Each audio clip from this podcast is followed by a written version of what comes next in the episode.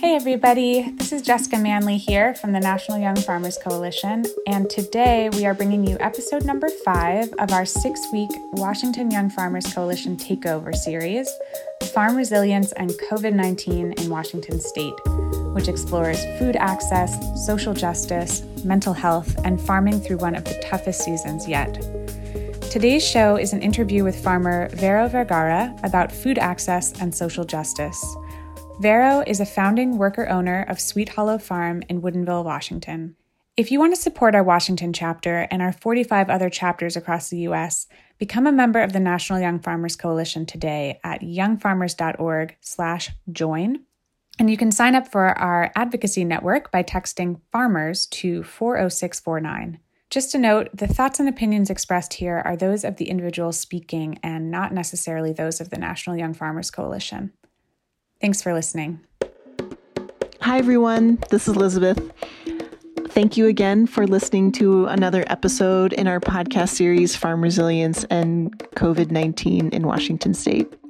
I'm a small scale organic farmer and food systems worker in Washington State, and the conversation that you're about to hear is a real treat. With me is a friend and just all around brilliant superhero, Vero Vergara. And in this episode, we really get to dive deep into how cultures of supremacy have created a, an unequal distribution of resources, and that's including land and resources need, needed to feed people. So, Vero and I are having a conversation about food access that goes really, really deep down into the roots of how distribution of resources can be incredibly um, inequitable. Vero Vergara is a non binary, disabled, brown queer farmer and food systems cultural worker based on Coast Salish territories. Vero is a founding worker owner of Sweet Hollow Farm in Woodinville, Washington. They work at the intersection of autonomous food systems, building, and liberatory community care. This conversation is a real treat, so thank you for joining us. Hello, Vero. Hi, Elizabeth. I am so looking forward to this conversation. I just want to start out by thanking you for taking time to talk about food access with us. And why don't we just start by um, please introducing yourself as you would to a large group of people? Absolutely. Thank you so much for having me. Um, I've also been really looking forward to this conversation. But um, my name is Vero Vergara. I'm a farmer and food systems cultural worker based on Coast Salish territories. Um, I'm a worker owner of Sweet Hollow Farm, which is like a fledgling worker-owned cooperative that my partner Caitlin Ehlers and I started uh, four years ago now. So we currently grow diversified vegetables, herbs, um, and also some scraps of meadow on one acre in Woodinville, Washington. Um, in addition to my work as a farmer, I have previously served on the board of Washington Young Farmers Coalition, uh, and I am also currently acting as the director of Roar Mobile Farm Stands based in Seattle. Right now, I'm really focused on learning about and kind of moving into the work of value chain coordination and other similar food systems work um, to connect BIPOC communities to BIPOC producers locally. And so this work is still really emergent, um, but it's taking shape and it's feeling really exciting and generative. And I would say that the many facets of my work are unified through my focus on what I call uh, autonomous food systems building, mm-hmm. which means that I work in, in multiple modes to build towards systems of community-led food production, processing, and also distribution that specifically are serving BIPOC, queer, disabled, low and fixed income, uh, unhoused, and elder community members. So good. It's like going to be such a juicy conversation. So, so. Um, just to give folks a context of when we're recording this, it's the beginning of July, and we're really still in the midst of um, what it looks like to be in this intersecting place between the global pandemic of COVID-19, the movement for Black Lives, and all of the consequences of those things interacting with each other. And so I'd really love to just know how is your community? What does food access look like right now? And what is, what's causing hunger? I think those are all really good questions. Um, yeah, and what a time we're living in. Um, let's see, my community of farmers and food systems people, you know, service industry folks, I feel like we're all over the place right now. Farmers seem to be experiencing the gamut of impacts from this pandemic and economic crisis moment um, that is also sure to last, you know. Some folks are experiencing more exposure and financial stability and also more hope than ever before. Um, I know that many of us small and mid-scale farmers are seeing a really significant increase in consumer demand, which I think we still have to see if uh, we can meet sustainably over time. So that's happening also while most farmers of color I know are working more fastidiously than ever. Um, mm-hmm. I feel like we're often working jobs on the side off farm while also doing some serious community and family caretaking as well. So from my corner of the world, I feel like I can safely say that we're all just like exhausted that beyond belief. Yeah. It's been a really cold and wet June in Western Washington, which I know you know about. Mm-hmm. Um, yeah. And I know that my farm has been having just its hardest year so far and probably also the most meaningful year that we've been in operation so far. But um yeah, most of my close people are organizers and artists workers of many different trades, folks who are frontline health workers and medicine makers, um, farmers and, and food people who I know and love.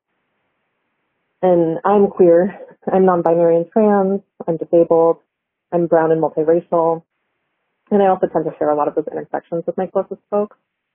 And so in some pretty unsurprising to me ways, um, the general we of my closest community is honestly pretty well prepared to dig in and figure out how to survive this super wild historic time that we're in. I'd say that generally we've survived more than most already. And mm-hmm. I also know that we've been working on our love and power and solidarity in a liberatory way for a long time now. I think that hardships are really amplified and coming in fast right now. This is really something I'm thinking about all the time lately. Um, I know folks who are encountering the edge of what is this really quickly escalating economic crisis. So experiences like sudden job and housing losses, the stress and exhaustion that comes with those experiences. Um, there's also been a lot of death. And I think with that, um, with all of that, so much grief. And I really mm. sense this kind of collective, um, collective moment of being just grief stricken and also grief stricken mm-hmm. and continuing to live on. So I'm definitely in a moment where I feel like I've lived many lives in the past four months. Um, so yeah, to answer your second question, you know, I think food access looks more complicated than ever, which is a really terrible complication and it's only, you know, exacerbated and multiplied by the many different crises communities are facing right now. So I definitely um, see a reality that there isn't enough funding in all of emergency food initiatives to feed mm-hmm. as many mm-hmm. people as are in need or who are about to come into need soon. Um, and truly, you know, COVID-19 and the economic depression that we have yet to see, um, its full extent are going to change our food systems forever. Mm-hmm. a really heavy, heavy thing to swim through. Um, I think the imperialist and capitalist basis of, of U.S. agriculture has been nothing less than genocidal for Black and Indigenous and communities of color. I think when we look um, from labor systems to systemic hunger, you know, all all of the systems, so-called efficiencies, have been carved out of the lives of people of color over multiple generations now. I think popularly, uh, many more people are coming to understand just the truly delusional framework that white supremacy um, and other cultures of supremacy have created for the distribution of resources. And that includes land, food supply, uh, the infrastructure to, to feed people at scale. I think for some of my community, access to the quality or the quantity of foods that households are used to um, hasn't hasn't changed much. But for others, food access is and, and has been a daily dilemma, you know, and, and that dilemma has many valences and presentations. And so I know that many people in my community who don't have access to growing their own food uh, are relying on uh, things like food stamps, food banks, community mutual aid networks, um, and also the classic, just like straight up Venmo style peer to peer redistribution of money mm. um, to meet their, their food needs right now. I think about that especially in my trans, disabled, and, and BIPOC community. Um, these practices around having each other's backs and, and redistributing wealth have been a truth of my whole adult life, um, and also back into the lives of our cultural ancestors as, as strategies for meeting our most basic needs. Yeah. I've also recently heard from unhoused neighbors that hot meals and other basic needs resources that have been provided either by the county or different nonprofits uh, have been less frequent or ended altogether during the pandemic, which is just horrifying. And of course, uh, that always happens with a little warning, uh, let alone accountability. So the communities that are supported by those offerings. Um, so yeah, I want to I want to dip into get to your question about what's causing hunger. Um, my answer to that is that I think the consolidation of power over lands and food systems is what causes hunger. Mm. I believe that the dispossession of land, food, social technologies, the infrastructure for managing food at scale, and then all of the supporting resources for that, um, the capitalist and settler colonial modes of living just continue to steal and require over and over and over again. Um, those those dispossessions are all part of what makes hunger uniquely complexly deadly. Yeah. I think when we look at food apartheid as a more intersectional understanding of food access, it makes it very clear that at a systemic level there is intentional and violent repression um, against low-income communities and communities of color in, in the U.S. context. I think that repression seeks to concentrate wealth away from those communities while crushing agency um, through what is effectively austerity food and health policy. I think there's no way around the reality that capitalism sees land, food, um, and, and our bodies as commodities. When we talk about who controls the land and food, who has the means to produce resources and distribute them. Um, you know, we're talking about agency. I think there have been many ways of working towards food access, um, namely those that believe that we could ever see sustainable outcomes through charity or nonprofits um, or job creation alone that I think really fail to address the transformative changes that are necessary right now um, to recover agency over the food system. Mm. It's really clear that it's not that we don't have or produce enough food to feed everyone, um, but in the U.S. context, issues like lifelong malnutrition um, are killing many of us, and you know that's a that's a miserable death under capitalism. I also want to put forward that when I get asked to speak about food systems and, and food access, at a certain point, I really think that we all have to understand food access as the euphemism that it is. You know, often when we're talking about food access, um, what we're doing is speaking in niceties about reducing harm and developing preventative interventions against human suffering uh, and death from starvation and malnutrition. Yeah. I, I really think that we literally have to end capitalism. And also, while that's happening, we have to see the creeping growth of fascism for what it is.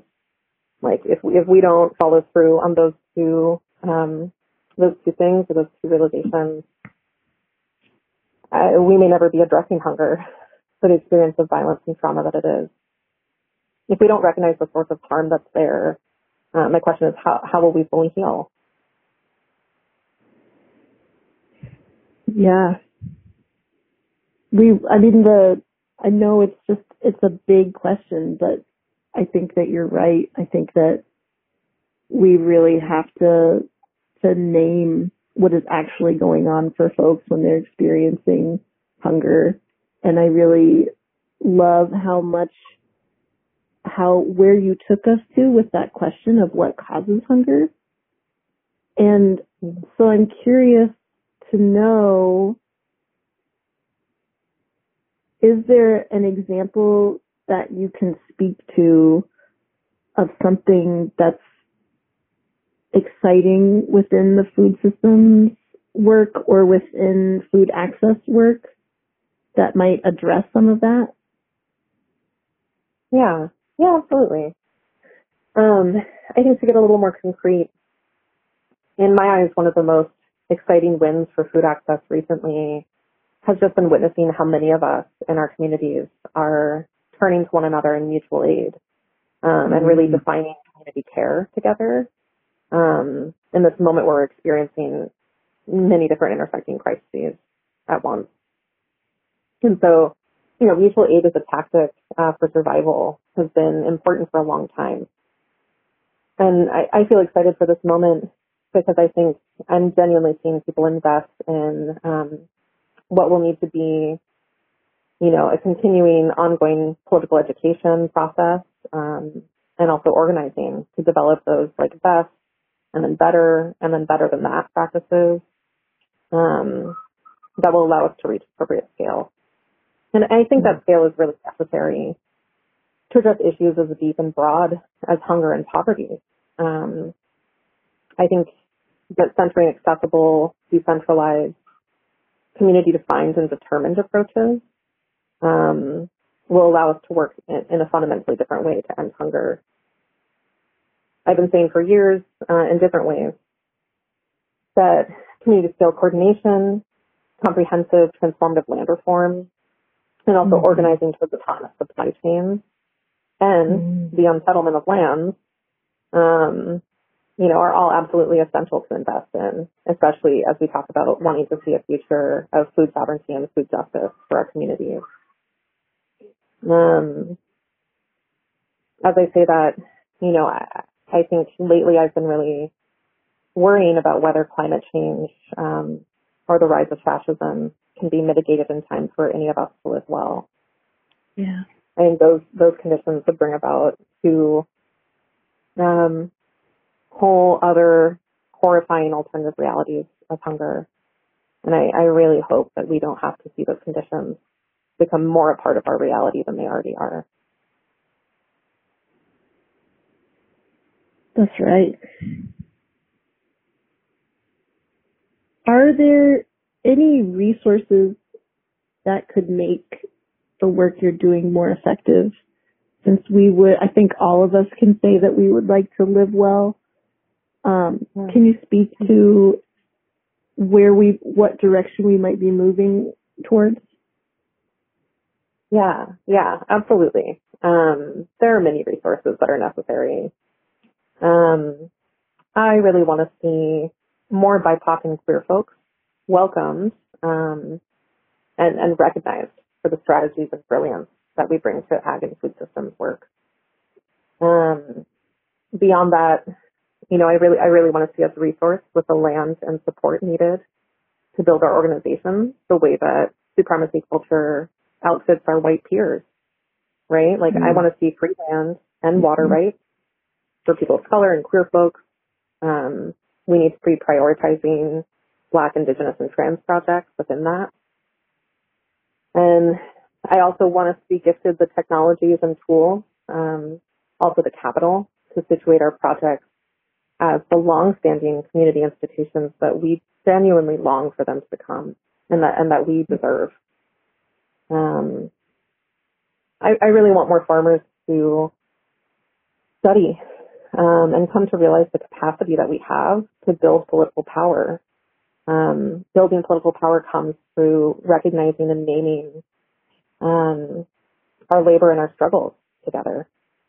Um, I think our political economy as as farmers is intrinsically tied to the future of our climate and ecological health, and it's also tied to the economic conditions of our labor especially as we are stewards of, of food and materials.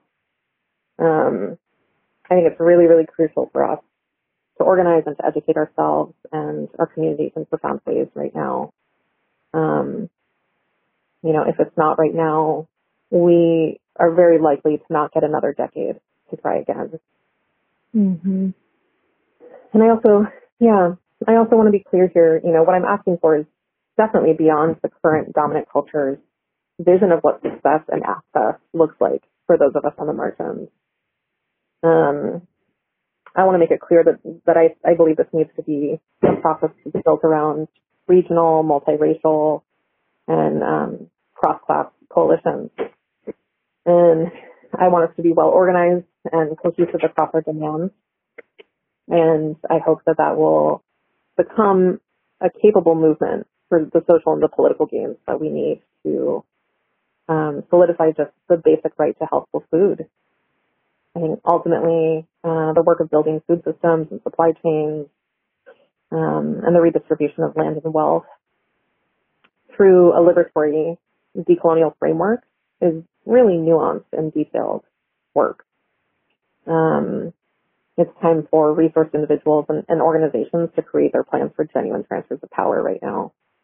I think we need to put all that we can into BIPOC, community owned, uh, and land and, and food infrastructure.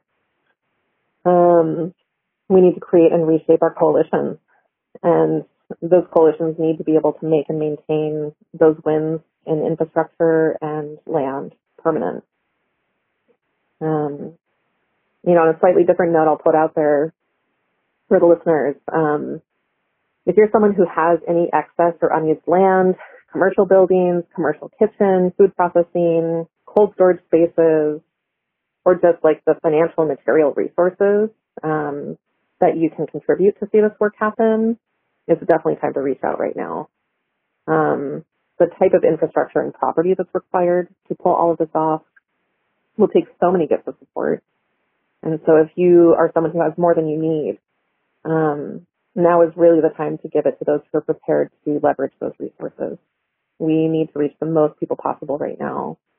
Um, and I bring that to this conversation just to, to set intentions and, and invite the resources that we need to see into existence.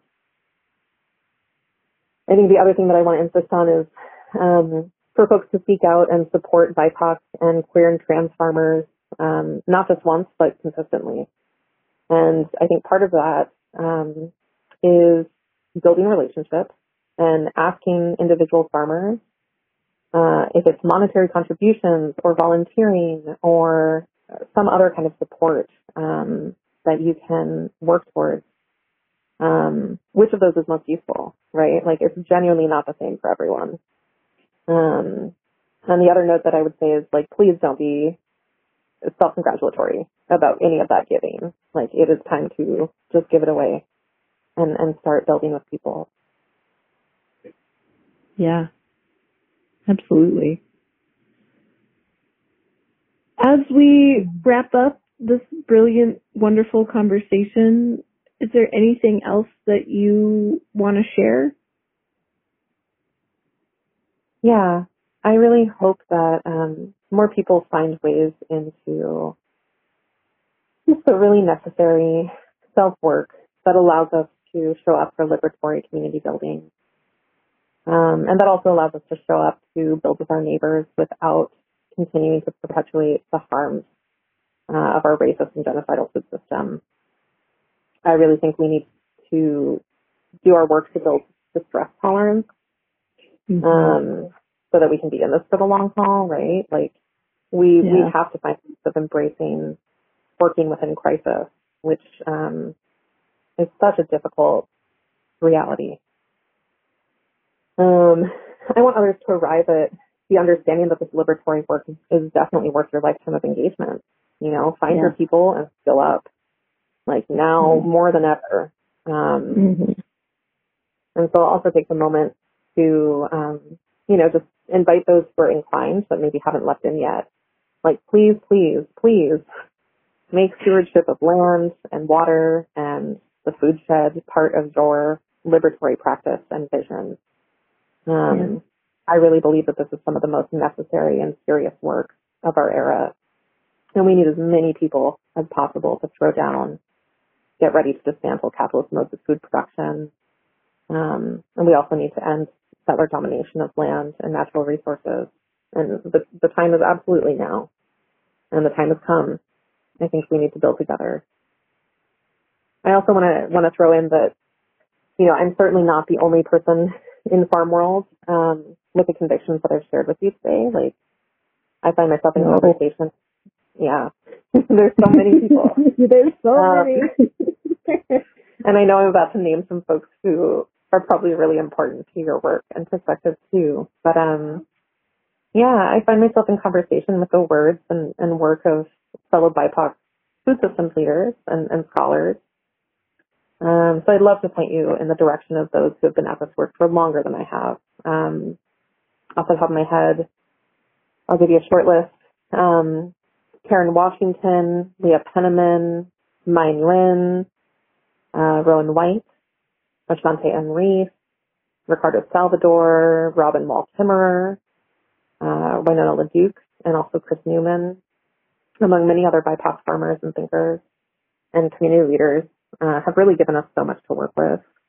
Mm-hmm. I'll also add that, you know, personally, m- my work and, and personal ethics are rooted in disability justice and transformative justice practice. So from that cornerstone of my influences, um, I'd shout out that this year a dear friend was part of compiling an amazing book called Beyond Survival, which is edited by Ejeris Dixon and Leah Lakshmi Piepzna-Samarasinha. And I really hope that um, as you consider what a just future of food and ag looks like, um, that you seek out the work of these visionaries and really read and digest and discuss with the people who um, you work most closely with and who you love. Um, to start creating cohesion in your vision. Well, my friend, you know how I feel about you as a visionary. And I just truly, as a dear friend who's brilliant, I often look to you to um, build that cohesive vision. So sharing oh. so much gratitude for you and your work and your contribution um, to this conversation. If folks want to learn more or support your work, where can they go? Thank you so much. Um, I really deeply care about you, and I also look to you as a visionary in all of this work. So I'm glad that we had this conversation. Um, mm. And it's you know it's just one little morsel of many in our yes. friendship and relationship. So yes. I'm glad to share that with people too. But um, yeah. yeah, I'm between a lot of projects right now, as you know. So some are coming to an end, and I'm also preparing to dig in much deeper and kind of build upon some of those big wild dreams in in the next coming years. But um, you can check out the relatively minimal website for my farm, which is at sweethollow.farm. And we recently just created a donations page. If, so if you're interested in contributing funds some of our work, um, that's one way that you can can support. Um, you can also email me at granjerexvero at gmail.com, and I'll spell it out for you. So it's um, G R A N J E R X period V E R O at gmail dot com. Um, and I offer my email because I'm definitely in the process of, of just permanently disengaging with social media these days. Mm-hmm. Uh, into social media. My farm is still on Instagram for now, and we're at Sweet Hollow Farms. Um, and then lastly, I will plug that I think my partner and I will finally be starting um, this study group that we've been talking about for years uh, this upcoming off season, and that's kind of coalescing around different themes of solidarity economies, food systems, um, also food production within revolutionary histories. Um, and that study group has been a long time coming. So if you've if you're someone who knows me, you've probably heard me talk about this a thousand times. Um, but keep an eye out for registration for that. and, you know, reach out if you want to help to organize. Um, but yeah, I, I also just want to say that if, if you're out there and you're here to build this future too, um, I've definitely been looking for you and I, I want to know who you are. So please drop me a line. Um, I'd love to connect and, and keep, you know, deepening and broadening the vision that, that we share. So thank you so much for having me, Elizabeth. It was a joy to talk to you today. Yay, I'm here. I want to build that future. I yes. want to take that course. Oh my god. That's well, part of my day. Hi, everyone who's listening. This is Elizabeth. Um, I just wanted to invite you to listen to a little bit of the conversation that Vero and I have um, after our official interview. We start by talking a little bit more about the course that Vero and Caitlin are organizing, and then we just dive into some really, really juicy other tidbits that we thought that you all would enjoy.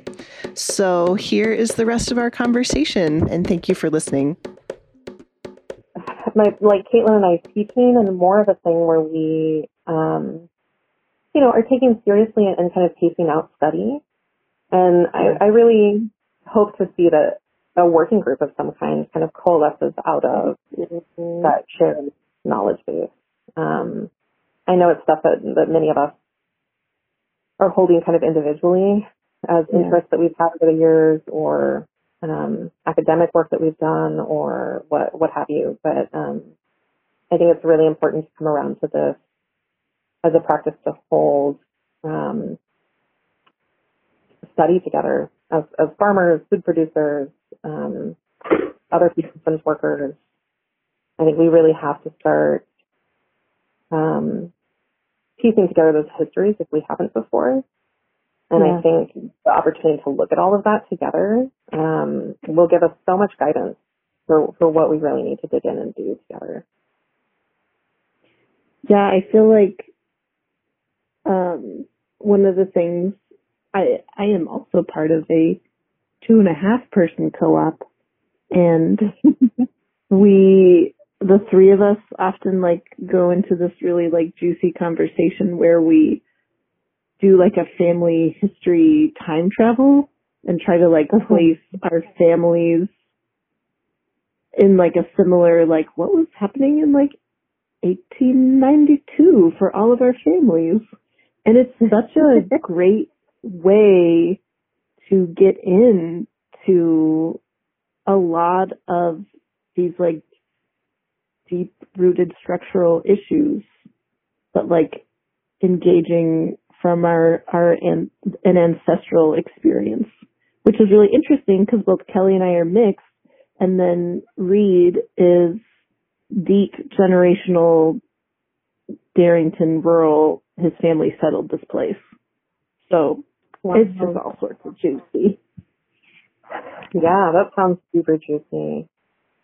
That's so interesting. I feel like one of the things that makes me think of too is like, um, yes, get rooted in, in the ancestral knowledge of where your people were at, and then also what's observable there sometimes when, when I've done similar kind of like prompted imagination work um, it's just the reality that our strategies are so deeply rooted. You know what I mean? Yeah. Like there's like the mm-hmm. history of, uh, for instance, like cooperative models of labor. Like that shit goes mm-hmm. so deep. And many so deep. Yeah, those practices resonate and we can build on that shit. Like now that we're in this moment of um, technology, of empire collapse, of, you know, all of these different conditions that have put us in a new place with new sets of tools. Um, I'm so eager to really dive into that that imagination with people. Um, what do, how do our strategies evolve? And and also what strategies do we have to lay to rest? You know, like mm-hmm. I think there's I've been listening to a lot of really um, brilliant thinkers from the labor movement, like the contemporary labor movement. Um, and it's really interesting. Like there's a spread right now where people are talking about general strikes. Um, I think there was a call that was put out by Cooperation Jackson um, around April um, for a general strike. I think on May Day of this year, mm-hmm. and um, you know we've been seeing massive, massive uprisings and and folks taking to the streets. Um, and so the conversation of the general strike has been interesting to witness through the eyes of those labor scholars and, and workers. Um, because the people are really skeptical. And I didn't really understand that at first because it's definitely part of my um, political imagination but a general strike is something that can push systems towards disrepair. And Absolutely. I've been hearing yeah, I've, I've been hearing the caution in people's um, ways of relating to that idea in this moment of, you know, terrifying global pandemic, um, yeah. uh, the the largest economic downfall of maybe history, uh, and um, I've been I've been listening to folks talk about how the general strike is something that is a lot less accessible now because of how labor has shifted and because of how relationships to um, to worker power have been disrupted by ways that capitalism has evolved towards creating mm-hmm. like gig economies, um, you know, private contractors, people who are contracted into types of labor that would prevent them from participating in something like a general strike. A general and, and strike. Yeah yeah, as having like agency and power by participating through strikes. That's right. And I think that that the way that those divisions of um, the way that labor has been divided and, and isolated, um, the way that we as individual laborers are isolated from one another, um, brings in a whole new kind of engaging uh, and still yet to be built kind of practice around how we reclaim agency and power. I think that's a really powerful moment. Yeah, and I'm just like thinking about the part of our conversation as you were talking about like we need to remove the niceties and the euphemisms from mm-hmm. the conversation on hunger. It's like we also need to remove the niceties and euphemisms around labor. The fact that folks are are suffering every day in order yeah. for certain people to to eat what's on their table. Yeah. Yeah. And eat what's on the table, let alone know who grew that food and what conditions yeah. they have to live with. That's right. What were you gonna say? Oh, I was just I was just thinking about like general strikes and farmers and niceties and I had this like tangent daydream where like what what what can farmers and food growers leverage and what would the ask be and I was imagining like gathering up my little Skagit Valley farmers and being like, you know, the only person we could leverage would be the co-op and the grocery co-op. the grocery co-op. Yeah, like, we're yeah, not yeah. delivering vegetables on Friday, and I just I don't know I don't know what would push us to do that. Yeah, you know, I, I think it's so my tangent. No, I, I think we should go into that tangent a little bit because I feel like okay. it was one of the things that I thought of while preparing for this conversation. Um, is is this question that I've gotten many times, which is like, well, what does farming look like without capitalism, um, or any you know various incarnations of that same question? Um, and I honestly don't have a great answer yet. That is like, what is the ask? Aside from mm-hmm. what I already mentioned about like we need free land, water, and resources. Um, yes. We need the ongoing access to support that is um, non-dogmatic and with no strings attached. And um, mm-hmm. those are the things I know we need. And I also know a lot of things that um, I feel like I can frame how it exists for me right now, which is mostly like observations that are in the negative of things that we need to kind of stop harping on to some extent, at least until we figure out what the actual demands are from yeah. uh, from farm world and from agriculture towards a more just food system.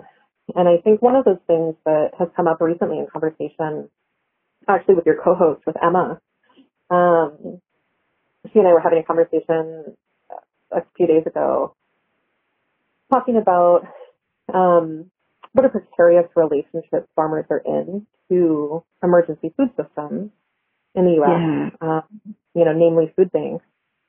Um, with, there's there's built-in expectation that farmers, out of goodwill, are donating yeah. products, and that we can always be relied on for that.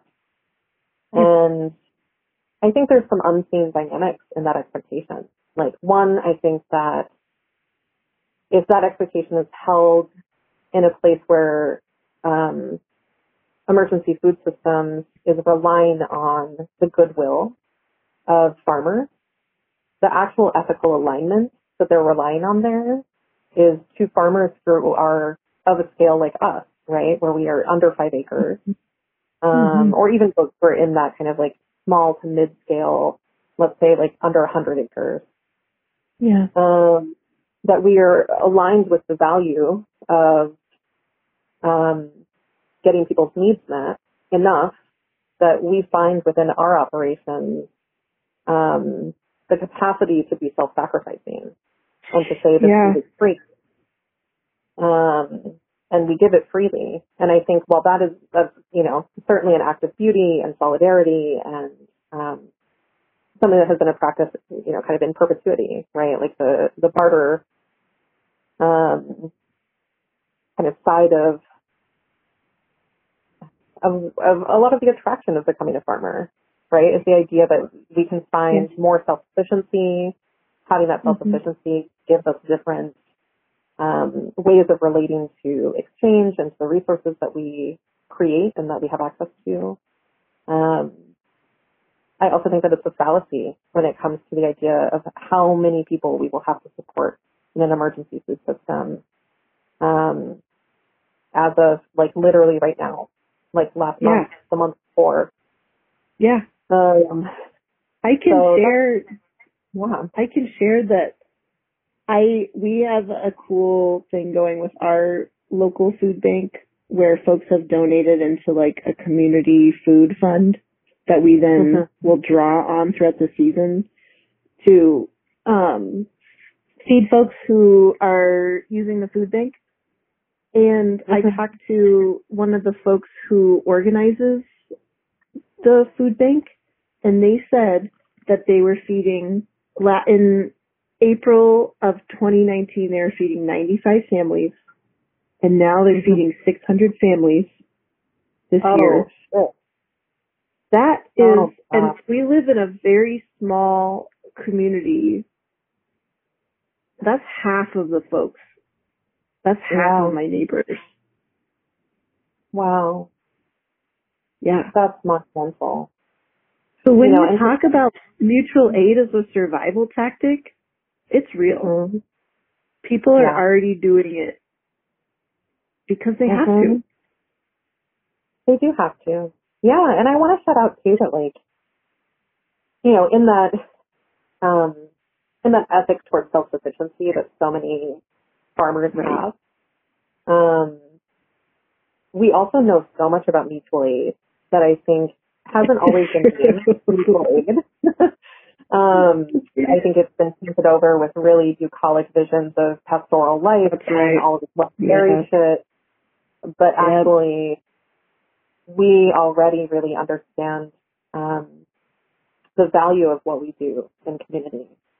And mm-hmm. I really, I think there's there's room for us to grow in our analysis there uh, as a, as a mm-hmm. young farmer movement, as a small farm movement, organic farm, whatever you want to call the movement of coalescing that have come out of what's been there before. But um, I think, yeah, I just I want us to to turn to each other and acknowledge that. Um, yeah.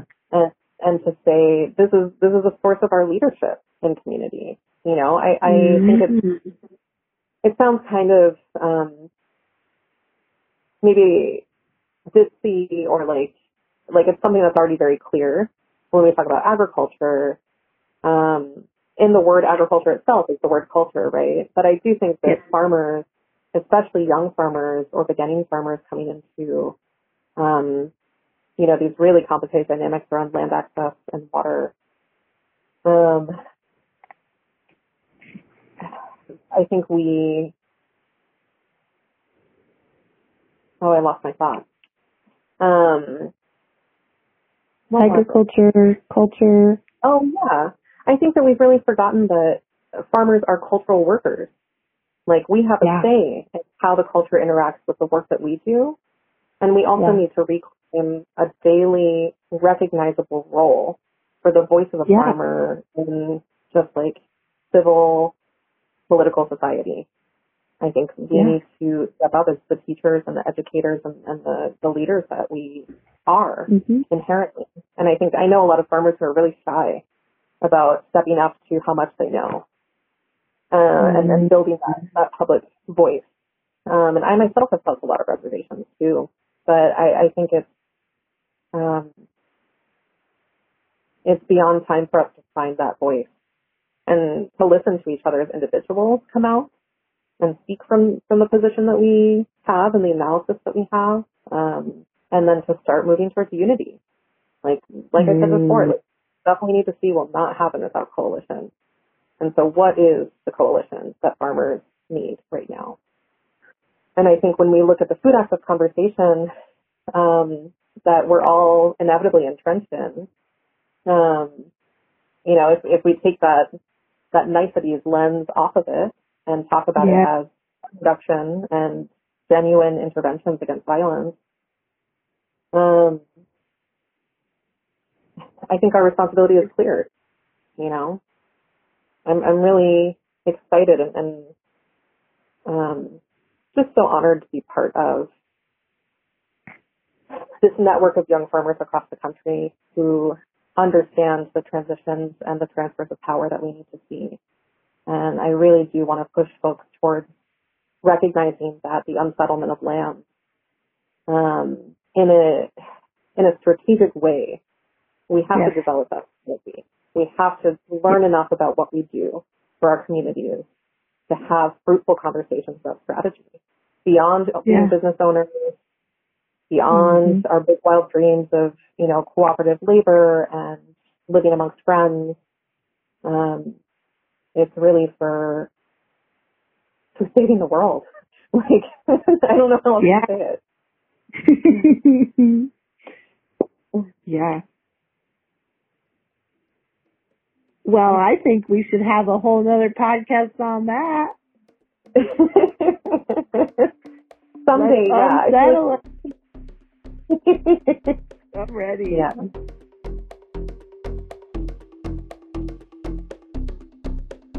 Whew. So good. So much percolating to do after that conversation. Thank you so much for listening. We'll see you soon. All right, that's our show. We will be back next week with our final episode of the WYFC Takeover, an interview with farmer Ariana Delania, a farmer at Kamayan Farms, a vegetable, flower, medicinal herb, and educational farm. And we'll be talking about stress, anxiety, how to deal with it all, and keep farming during the pandemic.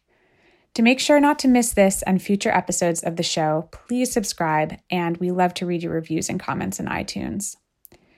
If you want to support our Washington chapter and our 45 other farmer led chapters across the country, and make sure that young farmers and ranchers, farmers of color, and farm workers are included in farm policy, please become a member today at youngfarmers.org/join. And you can join our advocacy network by texting farmers to 40649. Stay safe out there, everybody, and we'll see you next week.